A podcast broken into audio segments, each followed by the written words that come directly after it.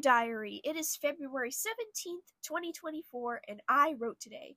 Hello, all. It is I, your host, Rainbow, also known as Dharma, whichever one you like to call me. And today is day 119 of writing. That's right, I have kept up my streak for 119 days of writing. That includes yesterday and today, and um, even while I was not doing so good recently, I kept up with it. So, yeah. Today I wanted to talk about building your world's history. You know, for your writing world, you know, whatever planet you're doing. Um, even if it's an altered version of Earth, I still think these tips could be very helpful. So, I personally um, started by having a basic idea of the most important world history events to the story. You know, for example, in my world, there is this big war going on between this group of alien races known as Astonians on their planet of Astonia. Um, that's spelled with an A at the beginning, not an E. It's not Estonia as in the real world country um, and the uh, humans who tried to take power, um, you know, take over as emperors slash empresses and killed a generation of the royal emperor family. I'm still figuring out how to word that exactly, but they did successfully kill that, which started off this whole entire war. Now, obviously, there is already some history elements already in there you know, the whole humans having assassinated the royal emperor and empress uh, from a while ago is already a part of that history. And then, um, along with that, this ongoing war that has obviously been going on for a long time. So basic, we have the most basic part of it. We have these two different groups that are warring against each other. We have how the war started, and we have the um, notion that the war continues. Now, from this more basic concept, we can work it out from there. Now, usually, naturally, as one thinks out their um, the rest of their plot, you know what's actually going on, how related it is to the current world events of you know, their writing world and things like that. Usually, this helps more details and interesting things come to life. For example, I really wanted one of the characters to secretly be related to the current generation of um, emperors and empresses. Uh, more specifically, be a sibling to the current empress who is currently ruling alone and the reason being for them not ruling along with their sibling or at least being a major player in the royal empress family is due to having been disowned by their parents while their parents were still alive specifically due to some old world values that the royal family in particular still holds on to till this day. And even though this character, who's now been disowned, used to have a good relationship, even a very close relationship with their sister, even their sister disowned them in the end because of these old family values, putting more and more pressure on the sister, especially when um, their younger sibling, the one that's been disowned, was uh, was in her eyes treated better because they quote unquote came out wrong, thus leading to the parents having less expectations for them, and they're meant to just be a backup heir anyway, because well they already had uh, the current day empress to take over when they were gone, and they came to be gone very close to the present. So, yet again, that's some more world history there. Now we know that there's recently been a change in um, change in leadership for the whole planet in my case because the emperor empress family rules over the entire astonian planet um, as a whole um, this was partly because I liked the idea of an a single empire ruling over the entire world, and the other part of it was because I wanted more focus on the war between Astonians and humans as a whole, rather than have this whole civil war kind of thing. Um, I am thinking about bringing in civil war or some sort of rebellion um, later on in the series, whether it's the same book series or maybe a spin off series. Yet again, this is a whole world to look into with so many stories that I'm waiting to tell. So, um, most likely I'll be following a bunch of different characters through their journeys through the time of this world. You know, I'm kind of thinking a little Star Warsy in that way that we follow the different generations, but it's not gonna it's not gonna go on forever. Uh, I don't think we're gonna I'm gonna branch out and stuff, but uh, this this this podcast is not about that. So let's just continue on. So as you can see, the more and more we develop out, even just the characters that we're playing around with, our main characters, our side characters, all the characters in between, we end up finding ourselves fleshing out this world history more and more.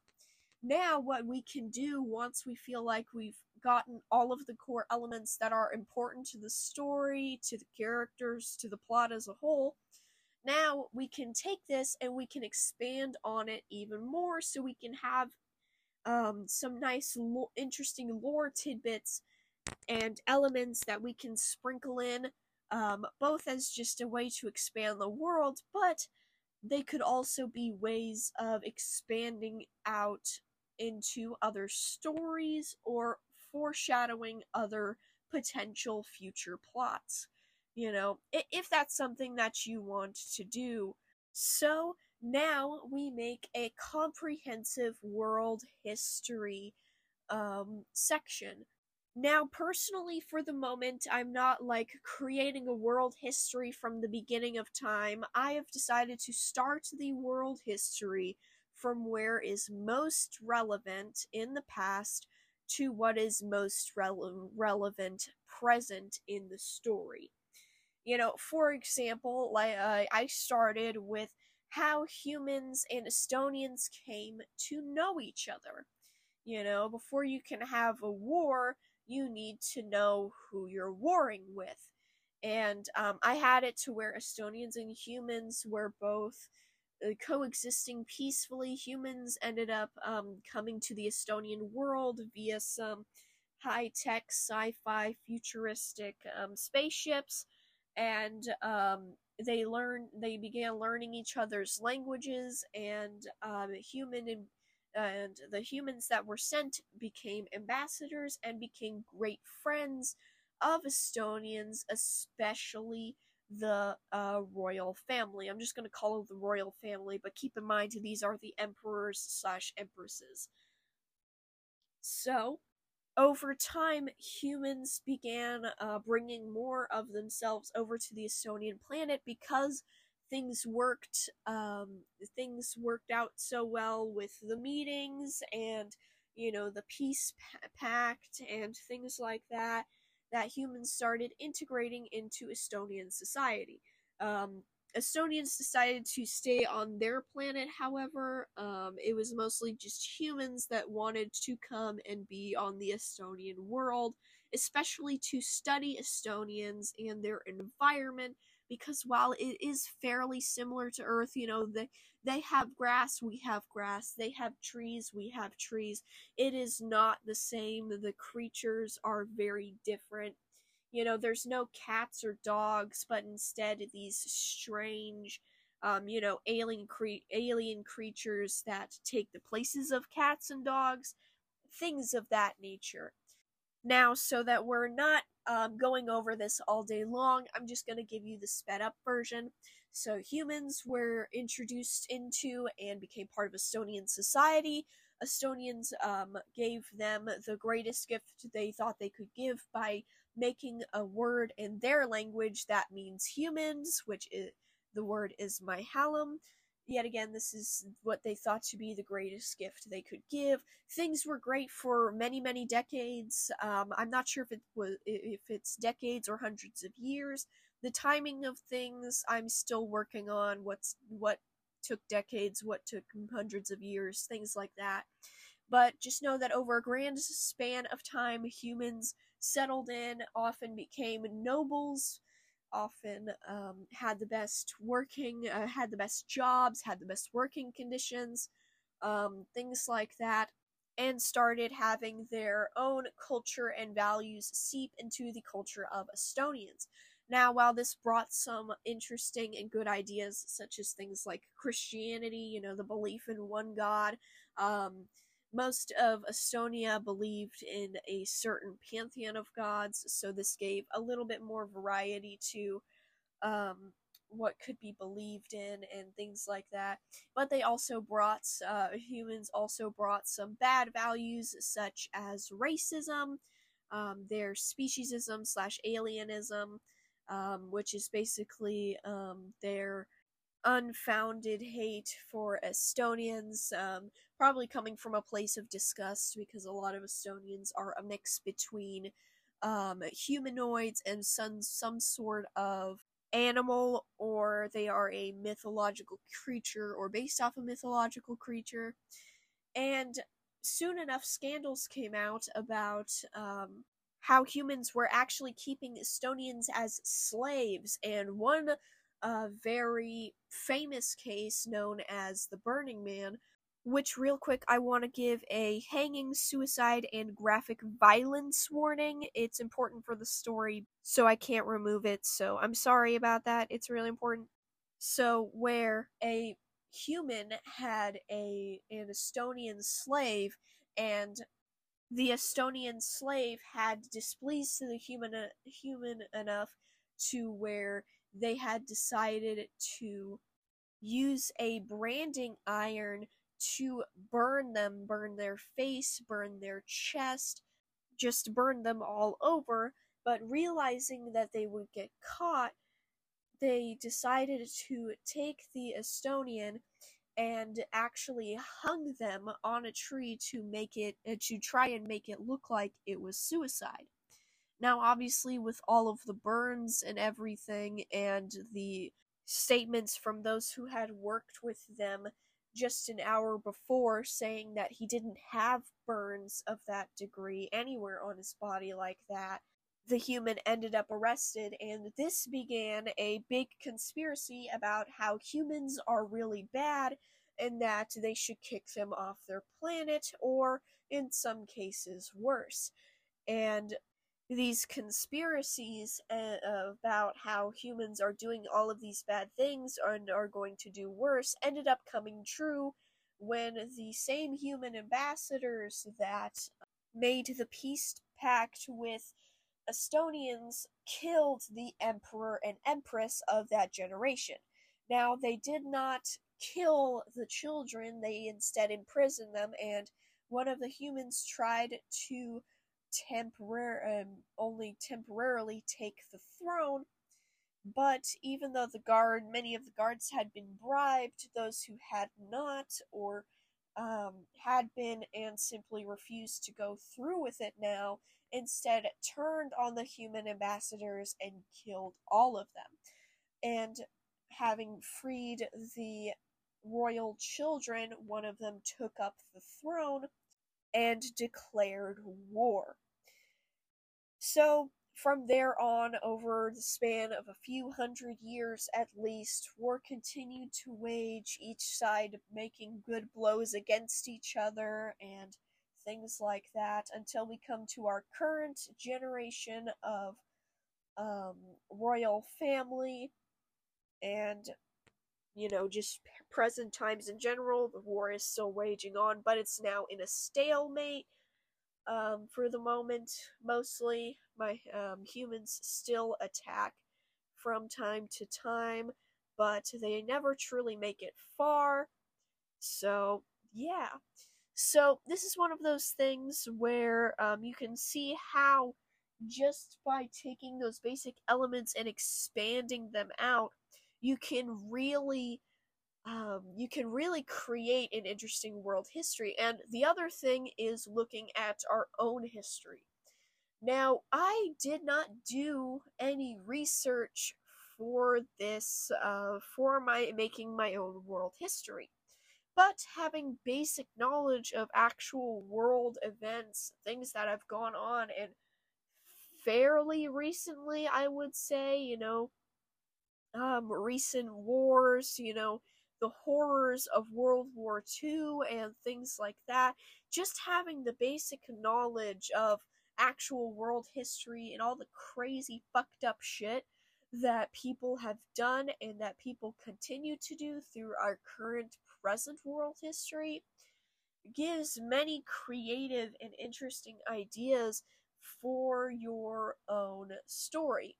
You know, um, I got into I got a bit into detail when it came to the side story of the Burning Man, but the reason why is to show you that you can come up with these interesting side stories as well within the story of your world history that can be just as equally as interesting and sound sadly sound like they can take place in our real world.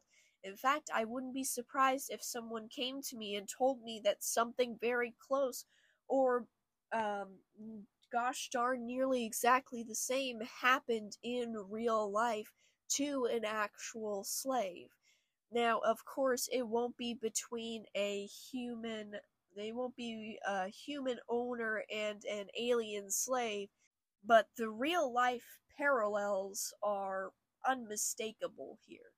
Now, obviously it's not the same as the real world as i've said before.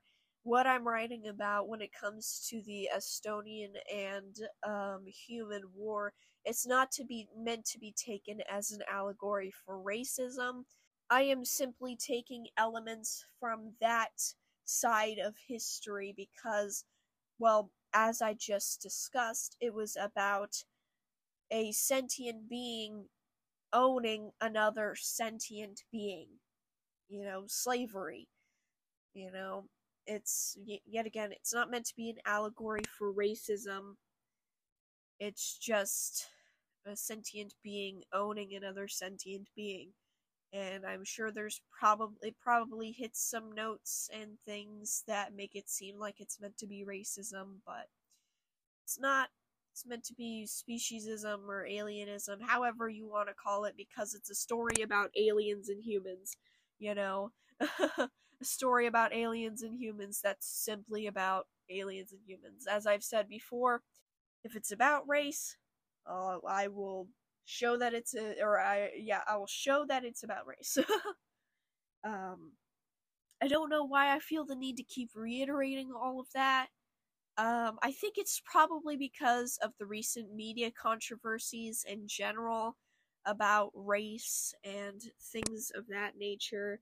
I just, um, I don't want to be misconstrued.